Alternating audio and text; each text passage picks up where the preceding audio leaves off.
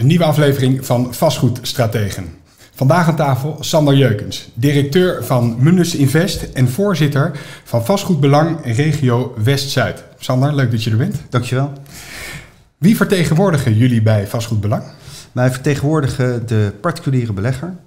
Uh, die samen goed zijn voor ongeveer 1 miljoen huurwoningen in Nederland. En voornamelijk zijn dat uh, particulieren die 1, 2, 3 tot 5 uh, appartementen of woningen verhuren. Vaak als pensioenvoorziening.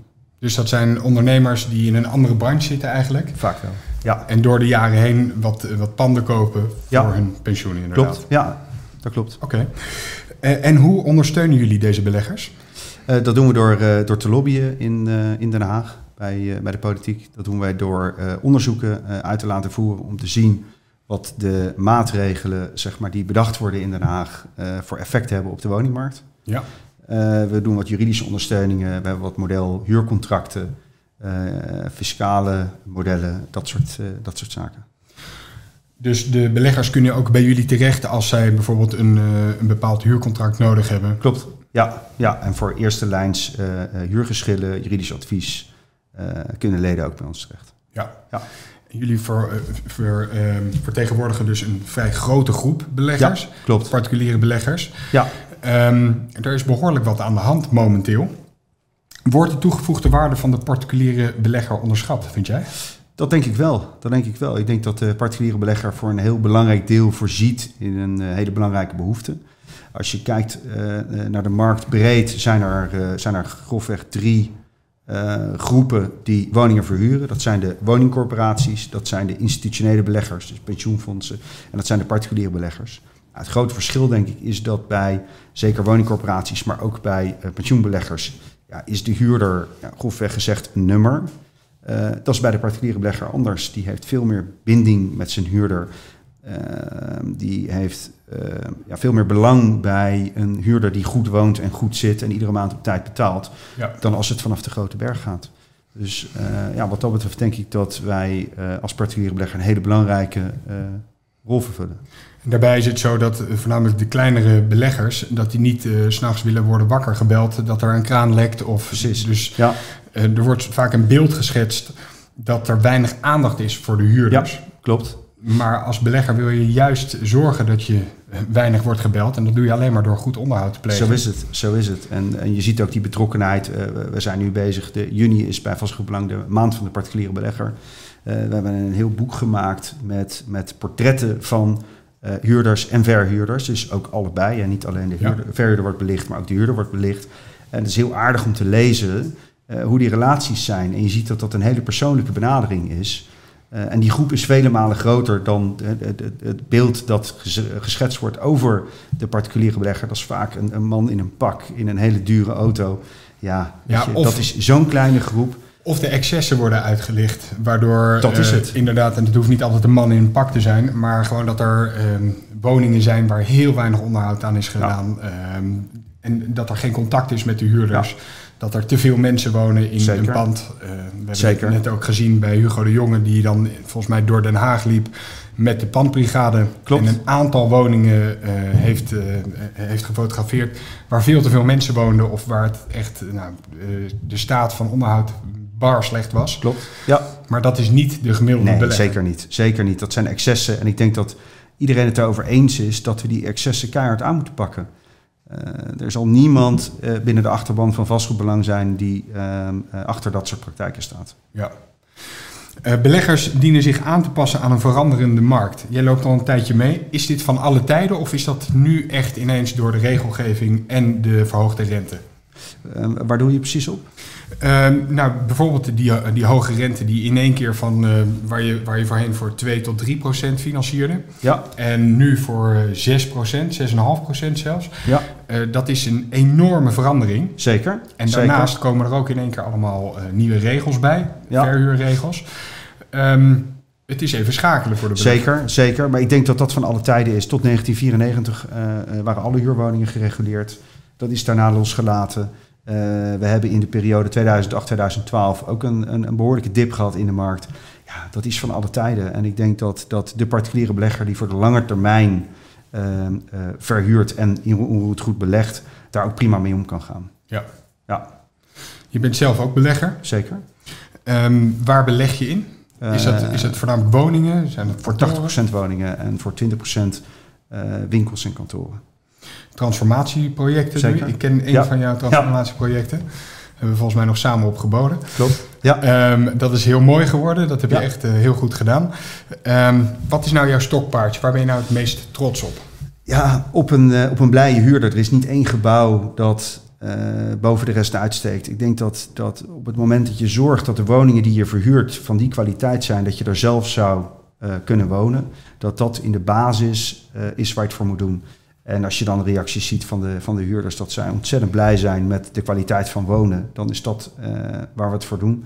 Uh, onze onze uh, basis is gewoon dat goed wonen maakt gelukkig. Ja. En ik denk wel dat, dat dat is waar het voor doen. Ja. Het is wel een mooi streven. Dat je trots bent op een woning. Dat je denkt, nou hier zou ik zelf kunnen wonen. Ja. En dan pas Absoluut.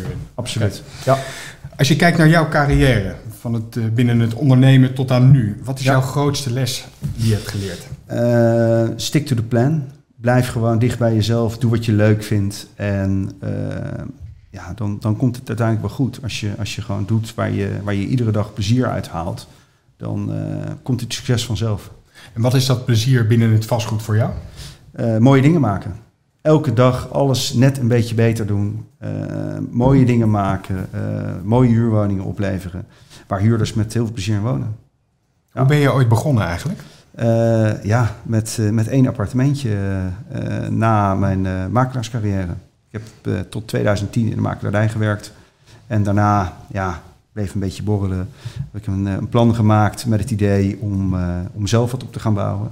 Uh, ik heb toen wat, wat particuliere vrienden benaderd met, met het idee... ik doe het werk, jullie brengen het geld in en nou ja, ja. zo gaan we een bedrijfje bouwen. Nou, dat is begonnen met, met één appartement...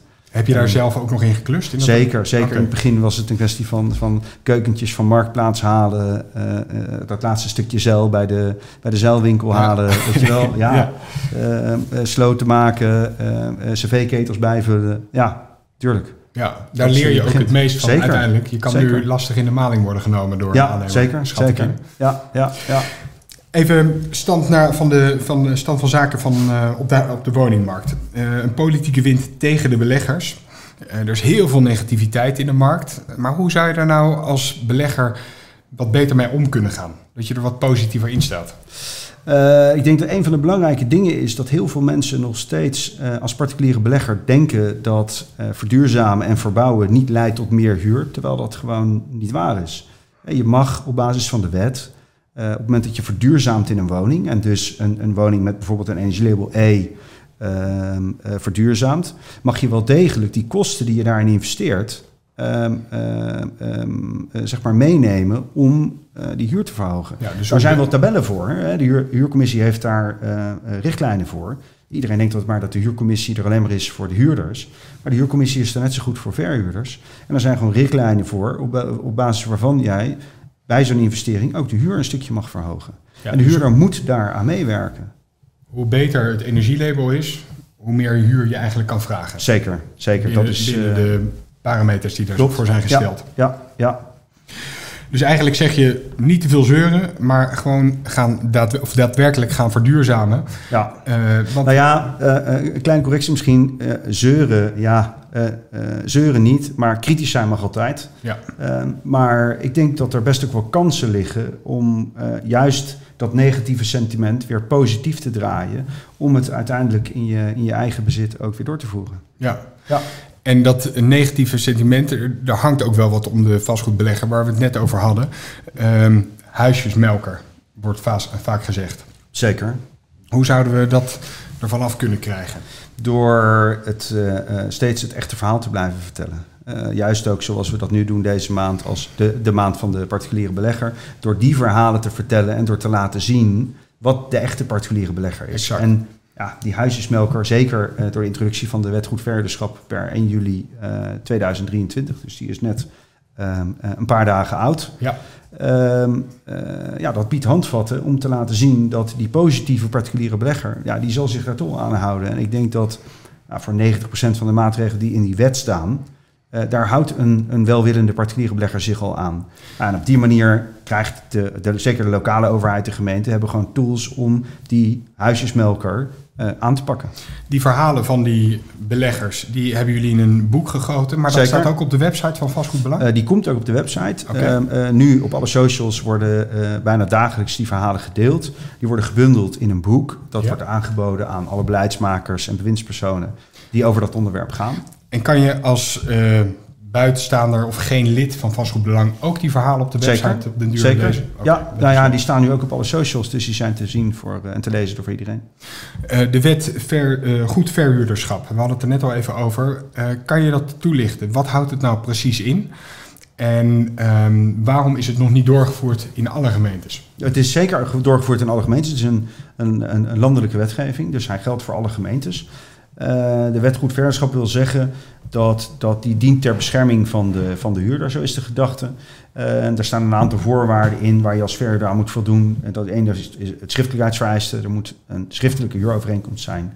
Uh, daar moet in vast liggen dat je maximaal twee maanden huur aan borg mag rekenen en niet meer. Ehm, daar staat, ligt in vast dat de waarborgsom binnen twee weken na het einde van de huurovereenkomst terugbetaald moet worden. En daar moet in staan bijvoorbeeld dat als huurders klachten hebben over jou als verhuurder, bij welk loket binnen de gemeente ze zich uh, kunnen melden om over jou te klagen. Ja. Dat zijn zo dingen. Dus eigenlijk helemaal niet heel erg vernieuwend voor uh, uh, de particuliere belegger die daar al lang mee bezig was. Um, en daar is het zo dat ook in die wet vast ligt dat gemeentes voor bepaalde wijken een verhuurvergunning mogen aanwijzen. Ah, kijk die is in voorbereiding in Den Haag voor onder andere het stadsdeel Laak. Ja. Um, daar zitten wat verder uh, gaande voorwaarden in. En komt dat juist omdat daar wat meer van die excessen... Zeker, zeker. Ja, helaas wel. Ja. helaas wel. Ja. Dat zouden ze daar dus goed mee kunnen aanpakken. Zeker, ja. Ja, dat klopt. Um, hou je er niet aan als verhuurder, dan zit daar een behoorlijke... Serieuze boetes, ja. Die beginnen bij 10.000 euro en lopen op tot 80.000 euro per geval. Ja, ja, dat gaat hard. Dat gaat zeker hard, ja. Dan hebben we nog de regulering middenhuur. Ja. Um, wat houdt dat precies in? Um, in grote lijnen heb je nu twee sectoren. Je hebt de, de, de, de huursector, zeg maar de gereguleerde sector. Dat wil zeggen, um, zeg maar, uh, lang verhaal kort. De huurwoningen in Nederland die kennen een huur die gebaseerd is op basis van een puntenberekening. Ja. En die puntenberekening die heeft als grondslag dat je punten krijgt voor het aantal vierkante meters, de WOZ-waarde, energielabel. Uh, energielabel en de voorzieningen in de woning. Hè. Uh, vaatwasser, koelkast, um, um, douche, wastafel, enkel, dubbel. Zeg maar, hoe luxer de woning, hoe meer punten je krijgt.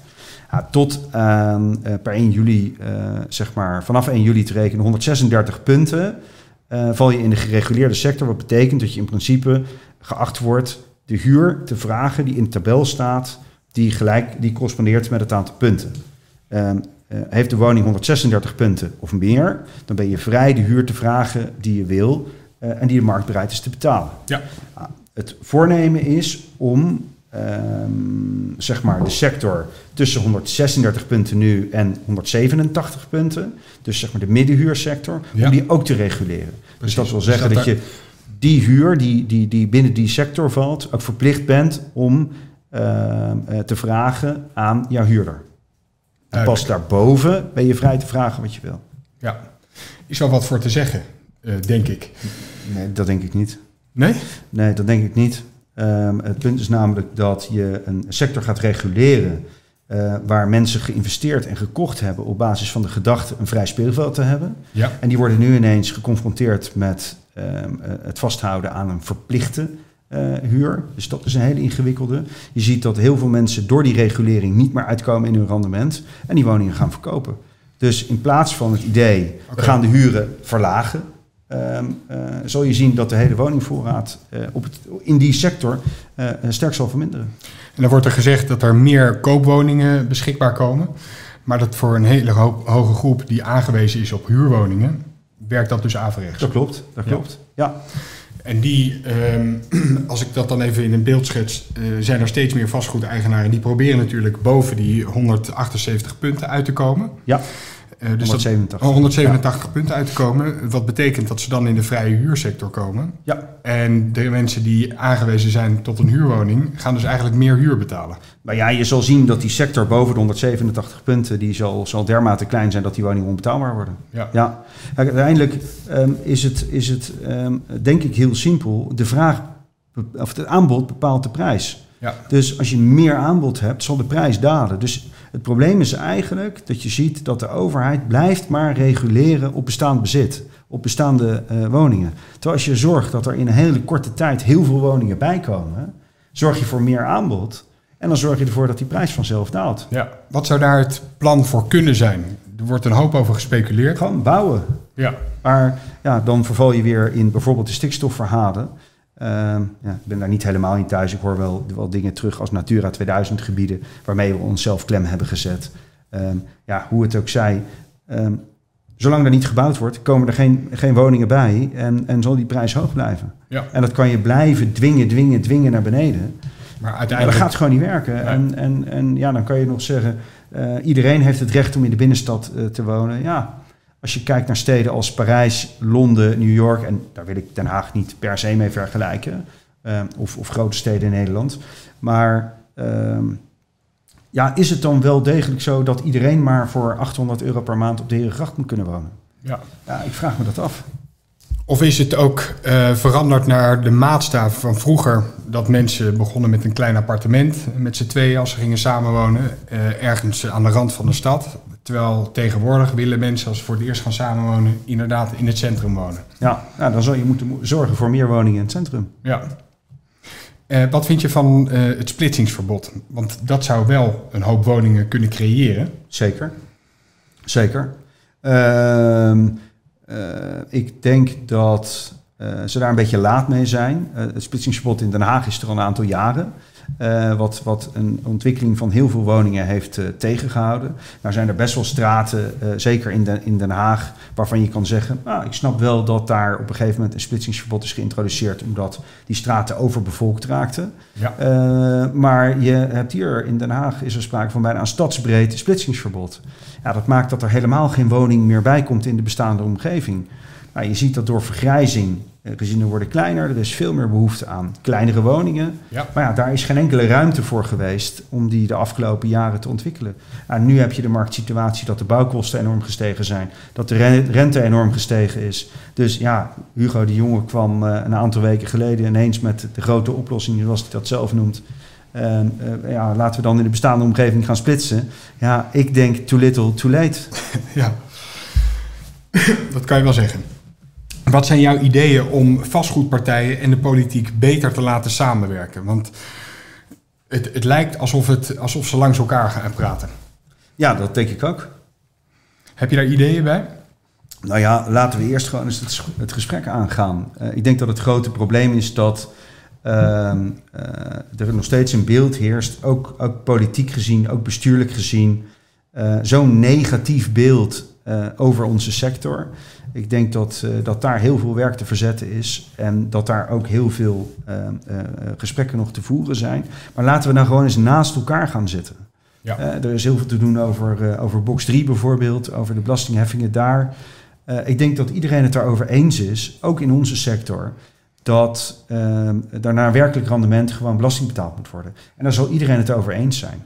Uh, maar, maar dingen als een vermogensaanwasbelasting, waarbij dus de waardestijging jaarlijks belast moet worden, ja, die is niet meetbaar, die is niet controleerbaar, en het, die is niet financierbaar vanuit je cashflow. Precies. Dus ja, trek een streep in het zand uh, naar, naar, naar beleggingen van vroeger en beleggingen van nu. En maak daar gewoon een nette afspraak over. En verplicht bijvoorbeeld particuliere beleggers in box 3 om net als uh, uh, voor BV's gewoon een, een, een, jaarrekening op te maken, een verlies- en winstrekening op te maken. Exact. Uh, zodat dat meetbaar wordt. Ja, en dan kan je duidelijk aangeven, dit is het rendement wat ik heb gemaakt. Precies. En daar, daar en dan betaal je gewoon belasting ja. over. Ja, daar zal iedereen het over eens zijn. Ja. ja. Maar nu is het nog zo wazig wat er nou precies gaat Ja. gebeuren. Dat, ook daarom gaan een hoop mensen volgens mij verkopen. Zeker. Naast, naast de Zeker. regulering. Ja, ja, het is een beetje maatregel op maatregel op maatregel. Ik las uh, een paar dagen terug dat, uh, dat er ook nu gepraat wordt over uh, de, het indammen van servicekosten. Dus Ja. de minister heeft weer iets nieuws gevonden. Het lijkt wel. Het vanmorgen ja, het lijkt wel alsof, alsof, alsof wij nu in de hoek zitten waar, waar de klappen vallen. Ja, ja. er moet iets gebeuren. Althans, ja, er moet iets gebeuren, maar... Laten we gewoon het gesprek aangaan. Ik denk dat dat het, het, het belangrijkste is. En, en ik denk ook dat als je dat doet als overheid... door met de sector in gesprek te gaan... vergeet niet, we vertegenwoordigen nog steeds 1 miljoen huurwoningen... dat als je het op die manier benadert... en je krijgt die verhuurders van die 1 miljoen woningen achter je plannen dan heb je een veel positievere situatie. Ja. Ook als dat betekent dat de particuliere belegger wat mee moet bewegen met de wensen van de overheid. En die staan daar echt wel voor open, heb ik Absoluut, zeker wel. Ben jij ook gaan verkopen nu, nu, alles, nu alle regelgevingen op elkaar worden gestapeld? Of, uh... Zeker, er zijn, ja? er zijn appartementen die, die, die in de basis verbouwd zijn om uh, te verhuren. Maar gelet op de reguleringsregels toch de verkoop ingaan. Ja. ja. En wat is jouw visie voor jouw bedrijf uh, voor de komende jaren? Uh, doorgaan.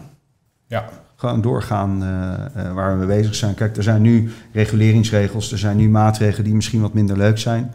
Maar ik denk wel dat als je gewoon doorgaat, iedere, markt, iedere markt, iedere sector kent goede tijden en slechte tijden. En, en ik zit er niet voor het korte rendement en ik zit er ook niet voor de korte winst, maar voor de lange termijn. En ik denk dat op de lange termijn het allemaal wel weer, wel weer goed komt. En zo zie je maar dat het echt een vak is. Dat is zeker waar. Ja. Dat is zeker waar. Je ziet wel dat het steeds meer een vak, een vak geworden is. Ik hoor van een hoop mensen dat ze klaar zijn met Nederland, omdat het ja. te heftig is. ik ga naar het buitenland, hoor ik dan. Ja. Lijkt mij erg risicovol als je er zelf niet woont. Ik uh, kan daar lastig over, over oordelen. Ik ken wat mensen die dat, uh, die dat ook doen en, en bijvoorbeeld wekelijks uh, richting Engeland vliegen. Ja, er zal vast een businessmodel zijn. En, en, en ik denk ook dat er best wel mensen zijn die dat op een positieve manier doen en te goede trouw doen en daar mooie rendementen maken. Ja, ik denk dat je dat in Nederland net zo goed kan. En ik vind het altijd iets te makkelijk om te zeggen: ja, het is hier allemaal niet goed, ik ga weg. mensen die het doen, ja, fijn. En, en die zullen ja. dat vast wel op een goede manier doen. Jij gaat daar absoluut nee, niet mee? zeker niet. Nee. Um, ik wil je bedanken voor dit gesprek. Dankjewel. Ja, leuk. leuk. Goed om te horen. Zeker, dankjewel.